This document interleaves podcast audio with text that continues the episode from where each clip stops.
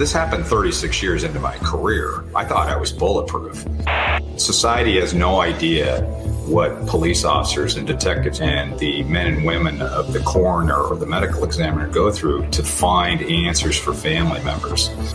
I'd never been exposed to that much sadness in such a short period of time. And that's really how this journey into darkness uh, started. For probably the next hour and a half, she just sat and listened on her end while I told this story about the four girls that had passed away and what I was going through. And she said, Congratulations, you have PTSD. Welcome to Responder Resilience. I'm David Dashinger. On this episode, we'll be talking about the heartbreak that happens when first responders can be involved in a call where children die. Our guest is Captain Patrick Wills. He's a veteran fire investigator who'll share his personal struggle with PTSD in the aftermath of this tragedy and how he made it back to the real world right after this. In this family, more of us die by our own hands than by the hazards of the job. In this family, up to a quarter of 911 dispatchers have symptoms of PTSD. In this family, our mental health and wellness are in crisis, while responders are quietly suffering. In this family, many struggle with job related stress, burnout, trauma, sleep disruption, substance abuse, and marriage problems. In this family, we can help the helpers with vital information and resources, resilient strategies, and success stories of overcoming the obstacles. In this family, no one is alone. Welcome to Responder Resilience with co-hosts retired Lieutenant David Dashinger, Dr. Stacy Raymond, and Bonnie Rumley, LCSW EMTB.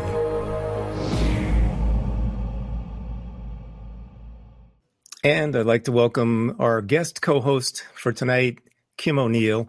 Kim is a former City of Long Beach, California police department and fire department employee. She served for eight years in the roles of crime analyst, bureau secretary, and psychology office assistant. Kim also hosts the Every Day is a New Day podcast and live show, and she's a three time Amazon best selling author. And Kim launched the Let Your Shine movement in 2021. Kim, welcome to Responder Resilience. Thank you, David. I'm very happy to be here and honored to be part of this conversation. Thank you.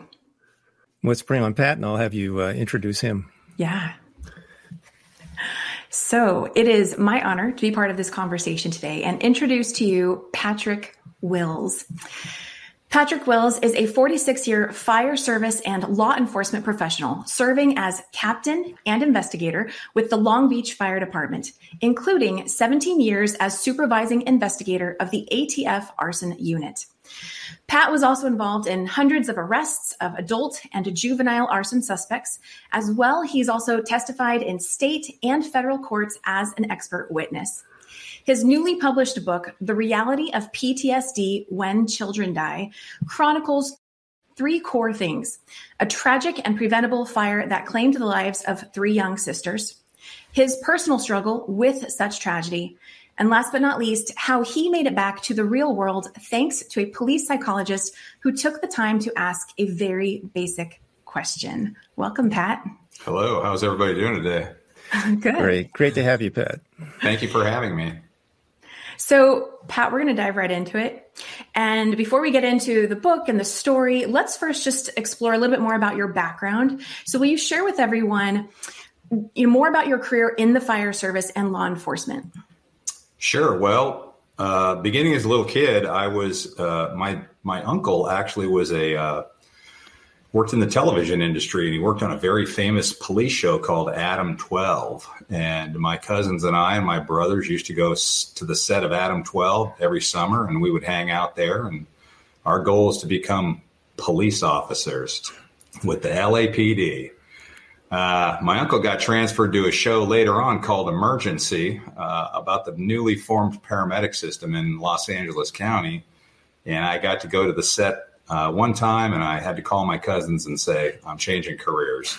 and the rest was history. Uh, I became a fire explorer in Huntington Beach, California, Surf City, uh, where I started riding on the fire truck at 14 years old. And by the time I was 19, I was hired. I was being paid as a firefighter. Uh, in 1976, I became a firefighter with Orange County Fire Department here in Orange County, California. Went up to the city of Glendale in Los Angeles County. And then from 1981 to 2015, I was uh, a firefighter, paramedic, captain, and investigator with the Long Beach Fire Department. And today I'm still in public service as a reserve deputy here in Orange County, California. So law enforcement came back into my life. Full circle. Yeah. That's that's pretty pretty um, fascinating how all that happened. So tell us a little bit more about the Long Beach Fire Department specifically and what it offers in fire protection and service to its citizens. Long Beach Fire Department is a fire department. It's a miniature Los Angeles. The city of Long Beach is just think of it as a miniature Los Angeles. It is one and two in port traffic in the world. Uh, it has high rise buildings. It has lower economical depressed areas. It has very wealthy areas. It has high crime in many areas, low crime. It has a city services that are just phenomenal from the fire department, which is including the EMS division, paramedics, uh, fire prevention, fire inspections, hazardous materials, um, the fire investigations unit, which I headed. It also has a phenomenal police department. Uh, the men and women of the Long Beach Police Department are phenomenal. And uh, the services in Long Beach, from whether it's the fire department, the water department, or the hospitals, such as uh, Long Beach Memorial and St. Mary's, which are two trauma centers that are located basically one mile apart. Uh, and right there with Long Beach Memorial is a very nice little hospital for children called Miller Children's Hospital. Uh, very uh, some of the the greatest prof- medical professions professionals that work there with nothing but the uh, safety and well-being of the citizens that come in from all over the world uh, for treatment. So, uh, as for the Long Beach firefighters, uh, the greatest in the world, I love them. Um, I write about them in the book. Uh, yes, we were a little arrogant, but I'm here to tell you that with that arrogance.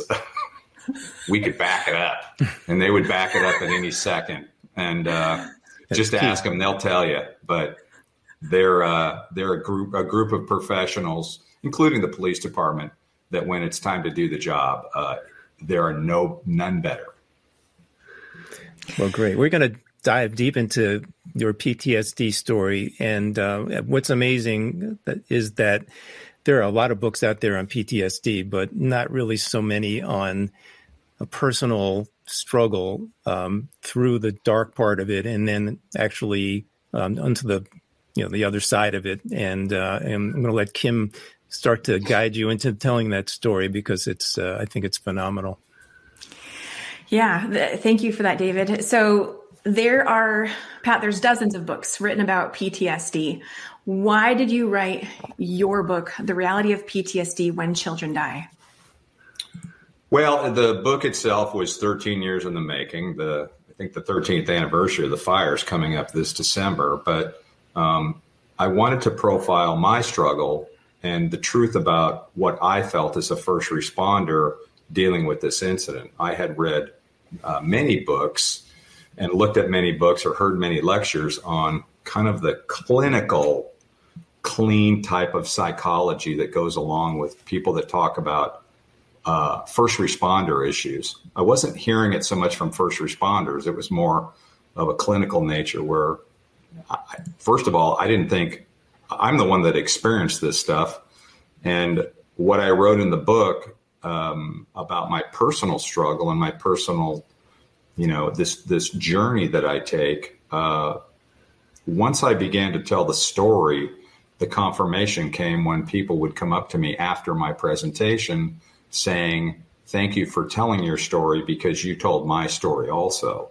You told things in your story about the exact same thing I thought about also.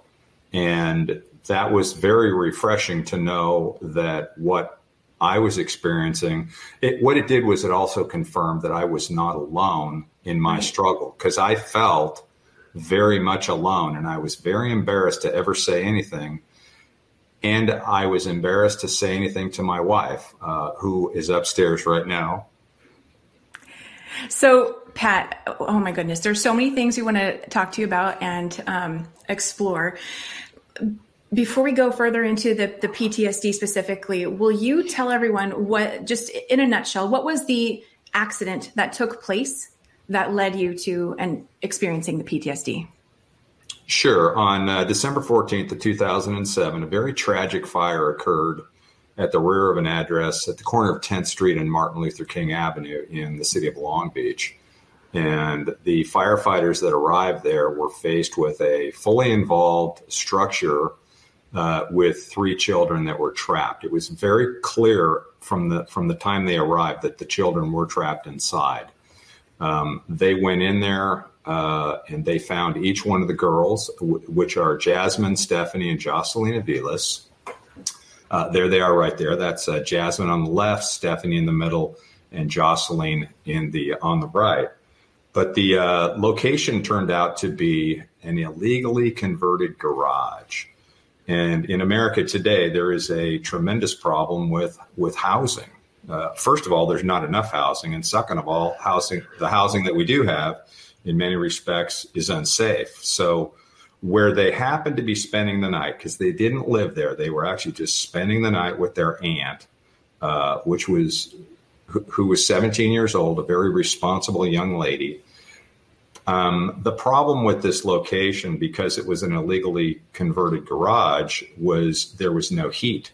So the girls uh, knew that, and they brought with them a little heater, which was a uh, an electric heater that they were really excited to have to keep warm, but it ended up causing the fire that would take their lives also. so now let's talk about. Um, thank you for sharing that. So this was clearly a very tragic accident, and I also know this was not your your first incident where someone had died, where a child had died. You'd been doing this for decades. And this particular incident affected you differently than all the others. Can you start to share with us what, what did you start experiencing that was different from other incidents? Well, one of the first things, it, it was very clear when I was responding to the scene that night uh, that the, the dispatcher certainly had updated me on what was going on. Um, I also had another investigator, a very smart investigator, who was also uh, he arrived at the scene prior to my uh, my arrival. Um, he said that it was you know we had two kids that had already passed away. One was on life support, and it is just a very chaotic scene. Um, what so that so the girls were not there when I got there. They were all in the hospital, and I did not uh, see them in the hospitals. I had another investigator, a third investigator that I called in, who actually went and uh, he did the investigations at the hospital, which included uh, photographs and recovering any clothes that would potentially be used as evidence in case the uh, incident was criminal, because we, we, had no idea what had happened. Um, one of my investigators who arrived prior to me, we had met and discussed a strategy we had our police detectives in there, and they ended up interviewing our survivor pretty pretty quickly.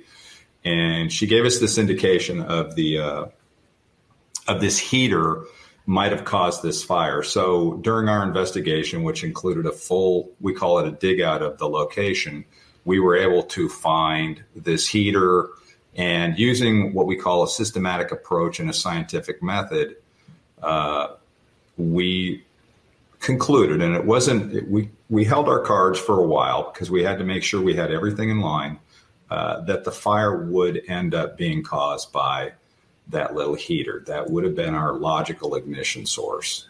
Um, where the, so even though it was very emotional at the scene, I didn't, the girls were not there. So because it was, there was a lockdown perimeter, the police were providing security.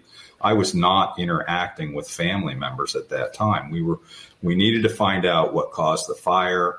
We needed to go through the location. Um, I contacted the, our fire prevention unit and the Long Beach police or the Long Beach building department to come out and conduct their investigation.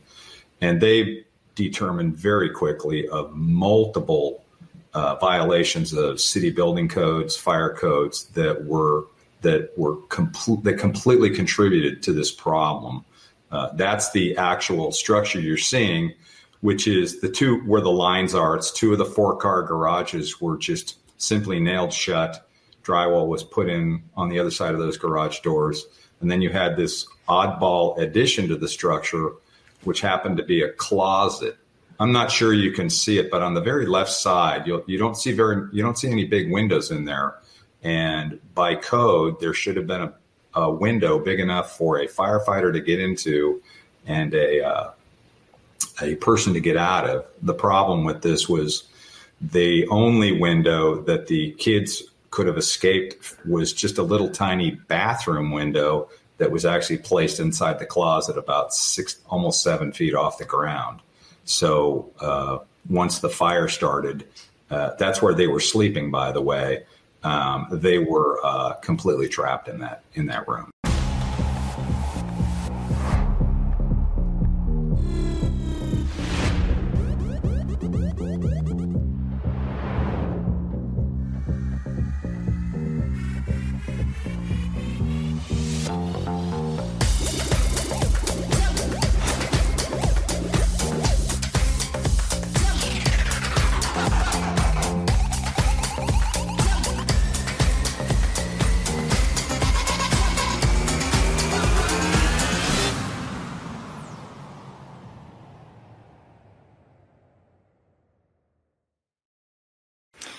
And so, at what point did you notice you started to respond and feel differently about this incident than others?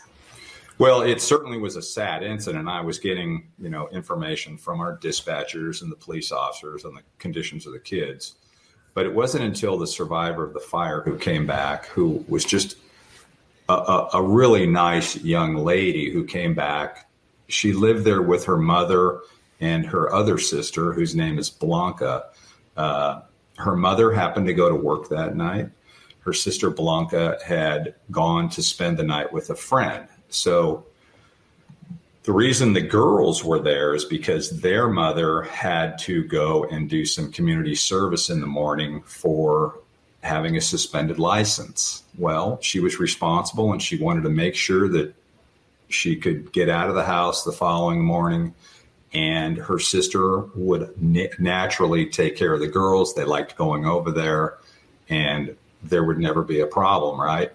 So, in talking, we finally got the survivor of the fire back to the back to the scene, and um, it was clear that her entire life had uh, imploded. There was no question about it. It was very sad to see the uh, to see the the her reaction to what had happened. Um, but what we found, um, we found earlier in our investigation, we, we started to find some uh, oxygen cylinders for medical oxygen.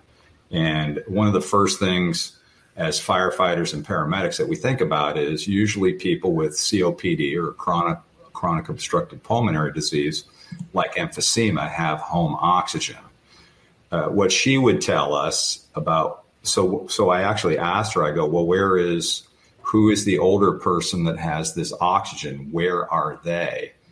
And she said, Well, there is no older person. That oxygen is for my sister. And I said, Well, what's wrong with her? Well, uh, she then explains to me uh, that her sister, um, Blanca, uh, is dying of cystic fibrosis, uh, a very tragedy, a very tragic childhood disease that there's no cure for. Um, and she had basically come home in the last days of her life to spend it there where she would um, where she was supposed to live out the, the, the last days of her of her life. And it was at that point where this tragedy takes a turn that I was not expecting because not only was there two deaths already uh, with one child on life support, but there was another death that was certainly going to come, and uh, I don't. I, I, certainly didn't expect that to happen, and uh, 37 days later, Blanca would pass away. And she was just a teenager, correct?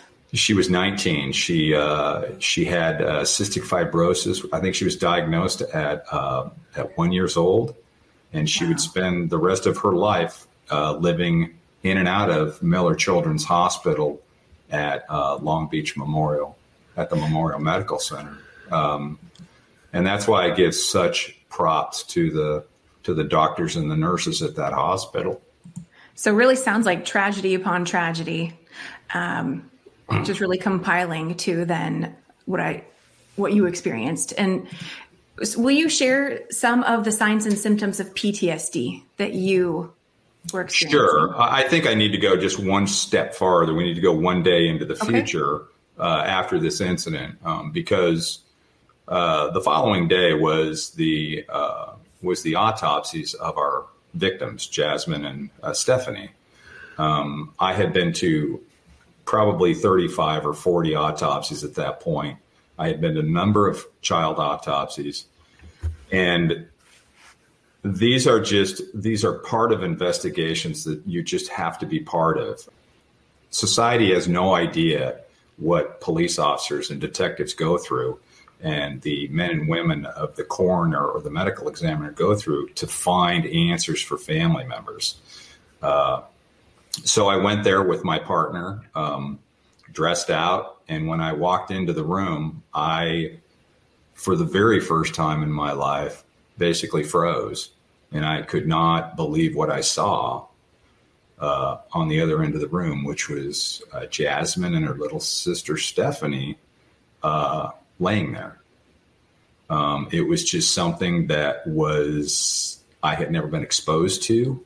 I that the I'd never been exposed to that much sadness in such a short period of time. Okay. And within minutes, my phone rang and kind of snapped me out of this funk I was in. And I went out to answer the phone, and it was a it was a nurse from uh, the burn unit where their other sister uh, Jocelyn was, and she told me that Jocelyn had just passed away. So that immediately told me that uh, she would be joining her sisters at the coroners. And that's really how this journey into darkness uh, started within uh, about a 24 hour period. And then it just kept going.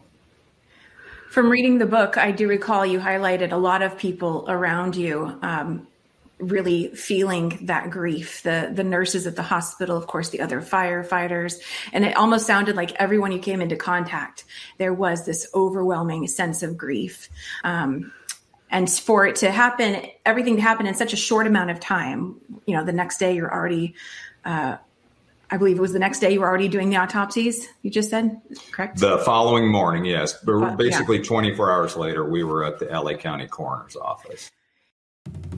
I unloaded 32 years of emotion. This job isn't a joke and it can hurt you. How does yoga or meditation help with that? Coming to terms with who you are. You know, nobody calls us because they're having a good day. It's really the suicide that becomes a huge issue. People are more trustworthy with the dog. Sleep deprivation helps them either be better or worse. Completely secretive when we started this. So it's pretty much taboo. Take care of the people next to you first responders really being open about what they're struggling with. If we know that, let's raise awareness. Brings you together to talk about it, and it tells you you're not alone.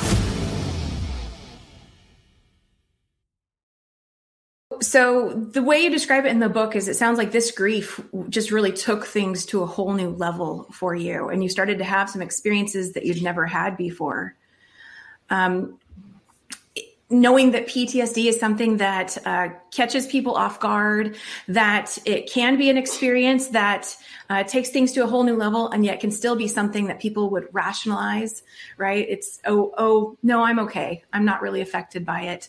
Um, or, or maybe I'm making this up and it's not really as bad as, as I think it is. Will you start to tell us some of the, the thought process you were going through as you were experiencing yourself immersed in all this grief?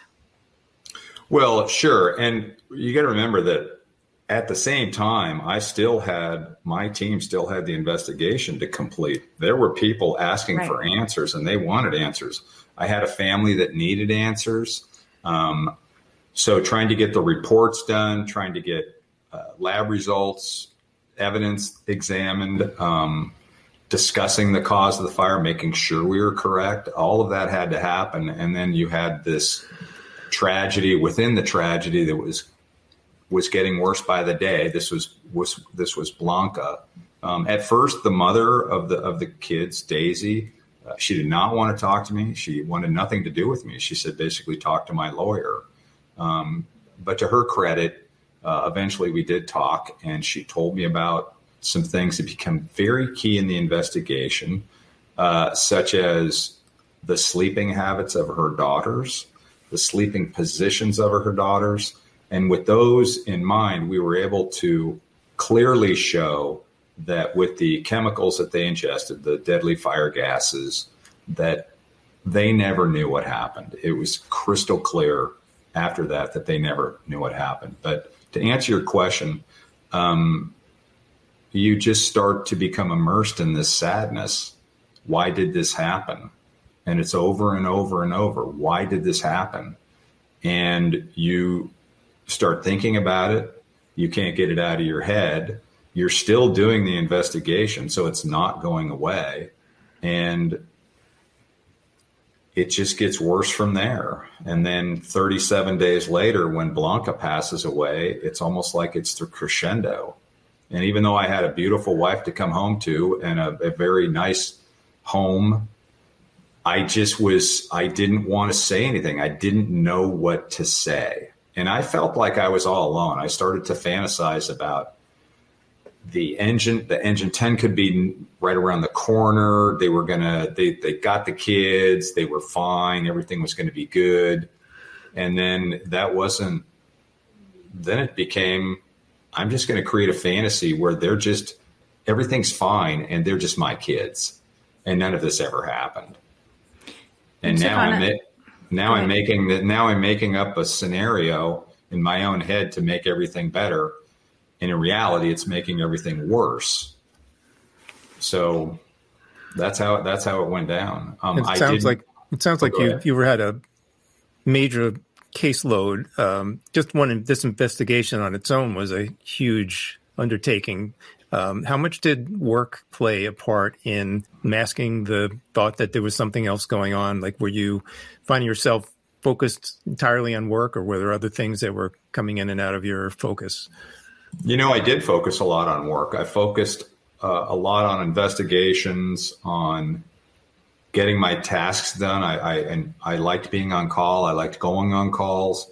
It was just a way to occupy my time. The more I was in the in the field, working with the police department or working on investigations, I just it just occupied my time.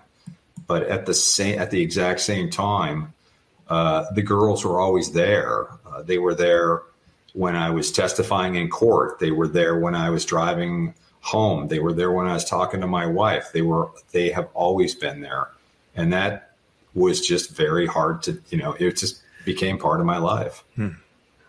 We're going to take a quick break and continue this conversation and, and learn more about uh, Pat's journey through PTSD and actually how he was able to uh, get on the other side of it in just a minute. Our mission at Responder Wellness Inc. is to subsidize or provide free of charge safety equipment and wellness services to first responders, including police officers, firefighters, EMS personnel, and 911 operators throughout Connecticut. Resources include scholarships to train new EMTs, a responder and veteran only AA group in Danbury, Connecticut, as well as police vests, a fire and EMS boot program, yoga classes, gym memberships, and t shirts. The founder of Responder Wellness Inc. co leads a peer support group sponsored by Fairfield County Trauma Response Team. Responder Wellness Inc. is a nonprofit 501c3. Find us on the web at responderwellness.org, on Facebook at Responder Wellness Inc., or email us responderwellness at gmail.com. Responder Wellness Inc., putting responders first. We're going to continue the conversation and the story with Kim O'Neill and retired Captain Investigator Pat Wills. Thanks, sir. Pat, uh, so it, it, became about three years that you were dealing with this profound grief, and I'd love for you to start to share with us more about how did you find someone who was going to be able to help you. Well, it the grief did the, the, the grief became overwhelming. It, it really did. It, it was something that just occupied my mind 24 hours a day, seven days a week. It did not go away. The Long Beach Fire Department, to their credit, had created a program called I think it was critical incident stress debriefing. And actually, they had called for a stress debriefing on the morning of the fire, but that was for the firefighters that responded. Um, me and my team were still over at the scene. We weren't involved in that. And I was not picking up enough clues during my career to feel that, you know, we probably should be involved in this at some point in this investigation. Um, but where the where my uh, where my story turns will be when in 2010 I have uh, I have to select two new investigators for the arson unit, uh, and they are required to have in California a post uh, peace officer training and standard background check and psychological evaluation. So uh, Kim will know this. Uh, her, she worked for Dr. Christine Cho at the Long Beach Police Department, who I had only heard of. I didn't know her. Um, I needed to get a hold of her to get psychological evaluations for my two new investigators. And uh, she happened to call me one day while I was rolling into the fire state or fire headquarters. In a, I was just sitting in a giant parking lot in my Crown Victoria talking, and we talked for I don't know 20, 30 minutes, and she was going to do the she will do the psychological exams. Uh, she'll make sure she gives me the results, and we were going to be fine. So I, I, had one thing checked off my list, and then she, I, I think I asked her, I go, what, well, what, what is your role at the police department? Because I didn't really know, and she starts to tell me about uh, what she does in terms of psychological counseling, peer support, and you know the well-being of the police officers and their families for the city of Long Beach. Well, it was pretty quickly after she said that that I started to get nervous, thinking, you know, it's been a long time since I've been going through this, and this might be the one person that could help. And at the very end of our conversation, she said, so, anything else going on? And it was at that exact moment that I I let her rip, and uh, for probably the next hour and a half, she just sat and listened on her end while I told this story about the four girls that had passed away and what I was going through. And she said, Congratulations, you have PTSD. And I said, I don't think so, because that's reserved for the military. And she said, Well, no, not really. Um, maybe we should talk again. And uh, I said, Yes, we will talk again. And uh, that's how the uh, that's how my healing began. And she assured me that I was not alone in what I was feeling, and that was something that I had not expected to hear. Um, but after listening to what I had told her, she did she did say something that really took me by surprise. She had she says, "Okay, we're gonna we're gonna talk. Uh, we'll talk next week." And she says, "But I have to give you a homework assignment." And the homework assignment, if you accept it, is uh, it's up to you. And I'm like, "Okay, what do I have to do?" And she says, the next time we, she says, she says, I want you to think about everything that's happened in the last two and a half years about the Aviles girls, about Blanca, about what you've been feeling. And she says, I want you to make a decision on when you're going to let the girls go. And I thought, wow, um, I hadn't really thought that she would ever ask that question, and I was kind of actually uh, upset that she did. I was a little offended. because in my mind, I'd made this relationship with these kids and this fantasy that I'd created about this tragedy to make it better. And uh, in the end, she explained uh, her rationale about why we have to move forward, about why we have to talk about some of the things that uh, make us sad. Um, a couple years earlier, I had taped the picture of the girls to the base of my computer, uh, saying that I would never forget them.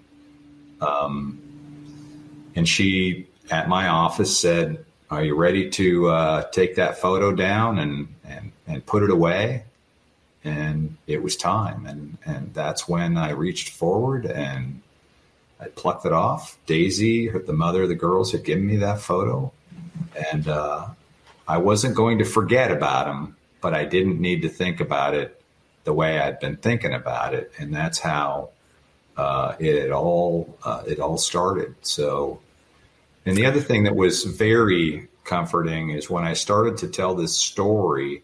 The first time I'd ever told this story was at the uh, Orange County Coroner's Office at a seminar for coroner investigators and doctors uh, who were uh, inve- death investigators. And I could barely get through the story. But at the very end, when people came up to me and hugged me, and because most of the coroner investigators in California, they're all peace officers, but many said, You're not alone, brother. I know what you're talking about. I've been there. Uh, your story might be slightly different than my story, but we're on the same we're on the we're in the same place, and you're among friends. And it was it was comforting to know that uh, I wasn't alone. And yeah. it also took a little while, but my one of my partners who was at the scene that day, he also uh, talked about how the incident had upset him and uh, what I remember about that was, and I, and I, wrote this in my book, was that we were in the same office, passing back and forth, talking all the time, yet we never really shared our secrets that were the same. So uh, that's how it that's how it all uh, started to uh, get into a different chapter and move forward. Now, I know meeting Dr. Cho was a first step, and I, I love knowing that that took place, of course, for your healing. And it was a long journey. Will you share with us now? I want to kind of jump ahead. Will you share with us now where are you on your healing journey today? Well, I'm obviously much better. I've I've retired. Um, I have a wonderful wife and a wonderful family uh, that uh, I can't, you know, live life without my wife Susan. She's just the greatest. Um, part of my healing journey comes from next door. Uh, with a little dog named Atticus, and uh, that is Atticus. Uh, Atticus was a puggle who, during the uh, you know couple years into my ins- and my issues, uh, I would he he came to live next door, and uh, he would that's him sleeping in the backyard right next to outside my master bedroom, and I would hear him snoring and talking in his sleep and I would become jealous of him that I wanted to sleep like that. Well, long story short is Atticus and I became very good friends, and he stayed at my house many, many, many times.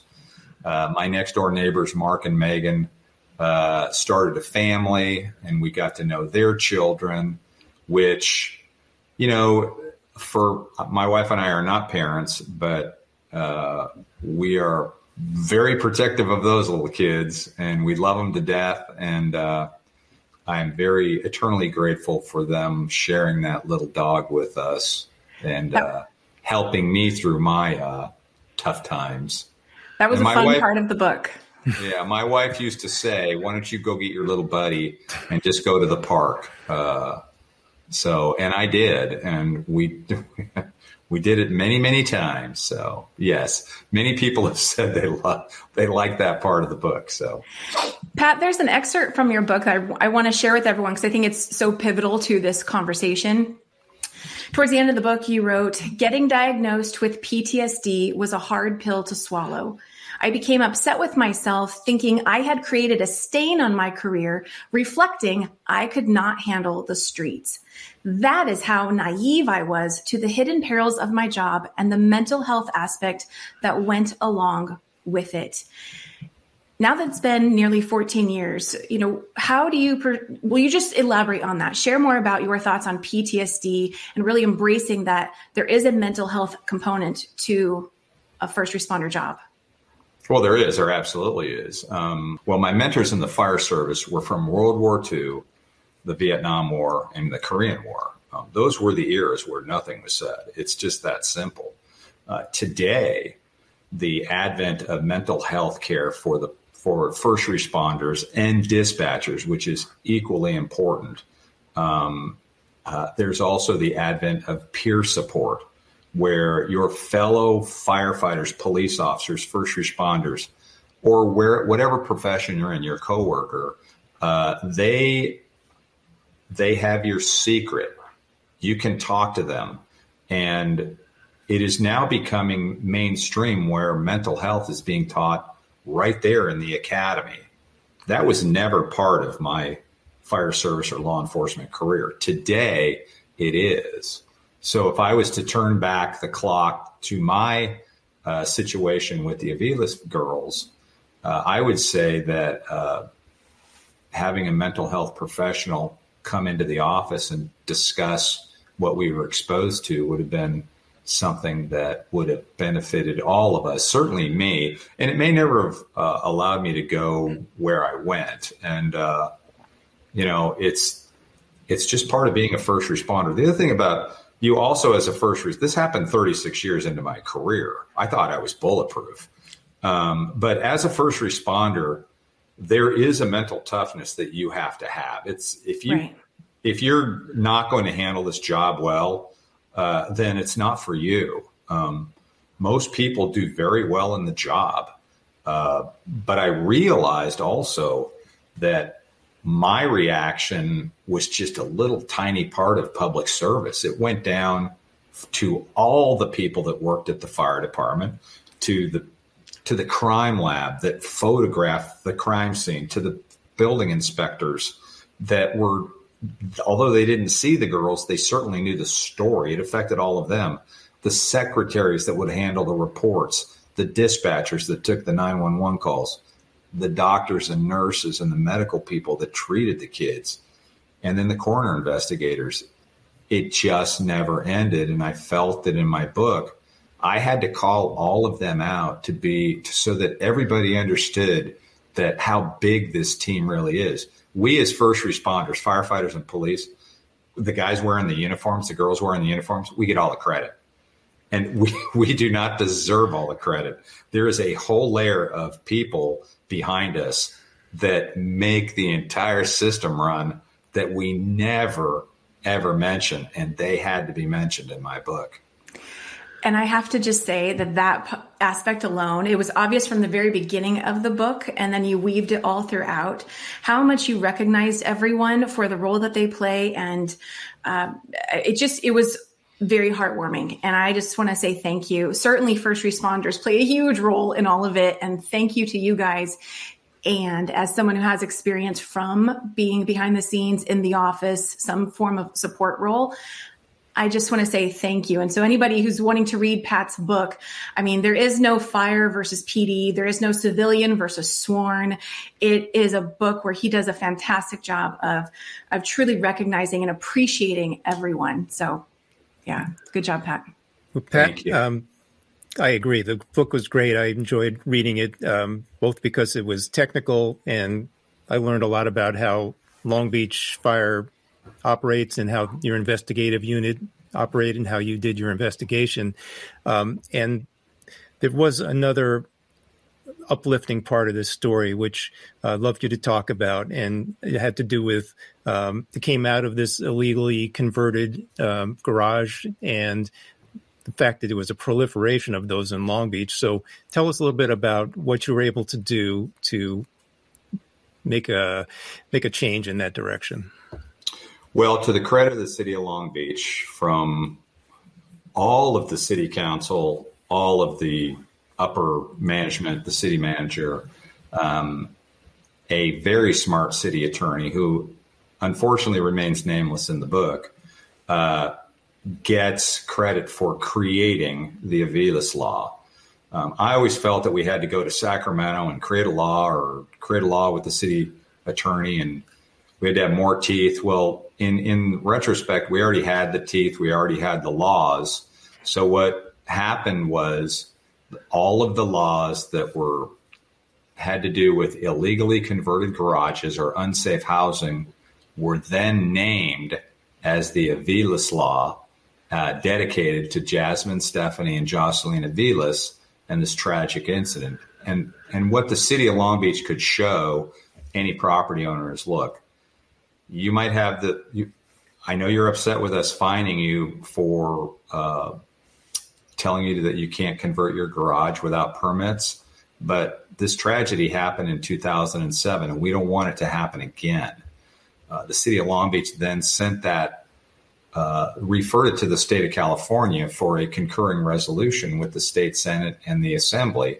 And what they did was this is not signed by the governor, it's signed by both houses that they uh, encouraged all cities in the state of California who had laws relating to illegal garages or unsafe housing that they would have those laws named after the Long Beach Aviles law to show their citizens of just how just what such tragedy can happen if uh, if they don't if they don't enforce their laws. And uh, it was uh, it was very sobering for my wife and I to be there at the California Assembly when they called me on to the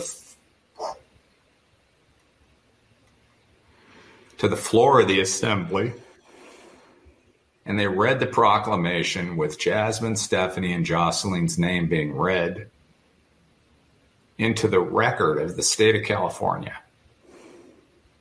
And they recognized the Long Beach Fire Department and all the men and women who did what they do day in and day out. And uh, it was just an unbelievable uh, experience. So uh, I also write in my book that my next stop is the White House. So if there's any political people out there, I would like to name December 14th of every year as National Safe Housing Day in honor of the girls that passed away, but dedicated to every person in America that they deserve a safe house, a safe place to live.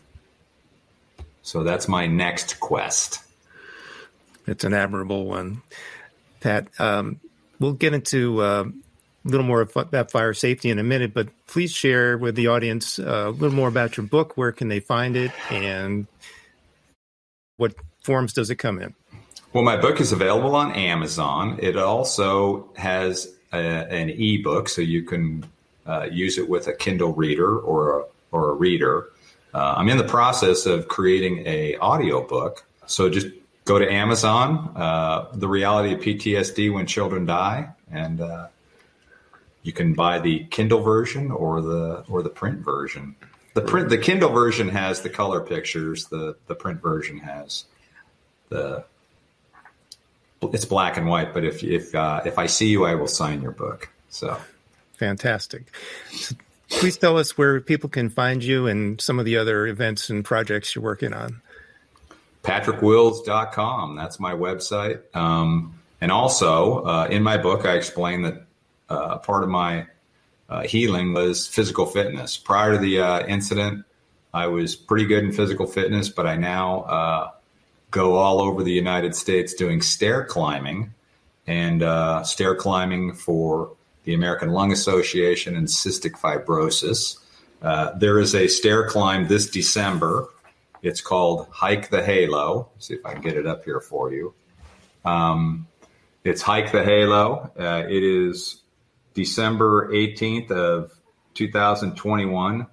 In Orange County, it is going to be at Angel Stadium. So you can go on the, just Google Hike the Halo. I'll be creating Blancas climbers. So you can come climb with us or climb virtually but these events are all over the United States, usually December is the cystic fibrosis has those events. Um, so if you can't make uh, the hike the halo event, it'll be uh, probably in a city, a major city near you. Uh, it'll be all over the United States. Sounds like a great event. Um, and do you have any words you want to share with uh, the responder community about fire safety? Well, sure. It's uh, daylight savings times just changed over, and we change our smoke detectors, and we always have our escape plan. So it's good to be uh, diligent on those items and uh, just uh, be aware of your surroundings. And uh, you know, there's a lot of people that are less fortunate than others, and uh, keep them in your mind keep them in your prayers and your mind. This has been an amazing conversation. We so appreciate you sharing this personal journey you've had. And I think it's going to be really helpful to people who need to hear that there is hope, that we can. Uh, the, the stigma of asking for help in these situations is unfounded, that it's so important to find someone, um, a mental health professional or wherever it is that's going to help you through it. This has been huge to have you be here with us and share this, and I really appreciate it.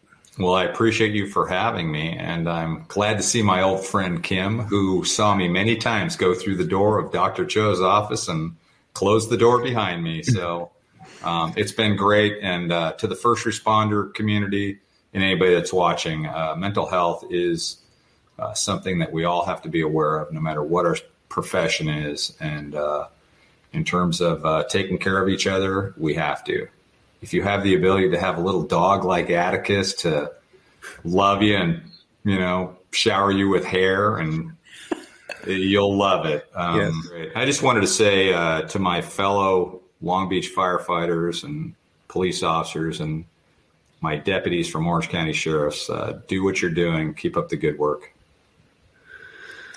Well, Roger to that. And Kim, Thank you so much for being Thank here, you. being a, a guest co-host. Uh, amazing job, and uh, just love you know your your questions and your your insight into uh, our topic tonight was uh, was wonderful. So thanks for being with us. Thank you. Thank you, Kim. Thank you, Pat. Kim. Oh, you're welcome. All right. Thanks, so, Dave. Yeah. So please uh, subscribe on YouTube, Responder Resilience, on Facebook, Responder Wellness Inc. Uh, and like to remind everyone to stay safe and take care of yourself.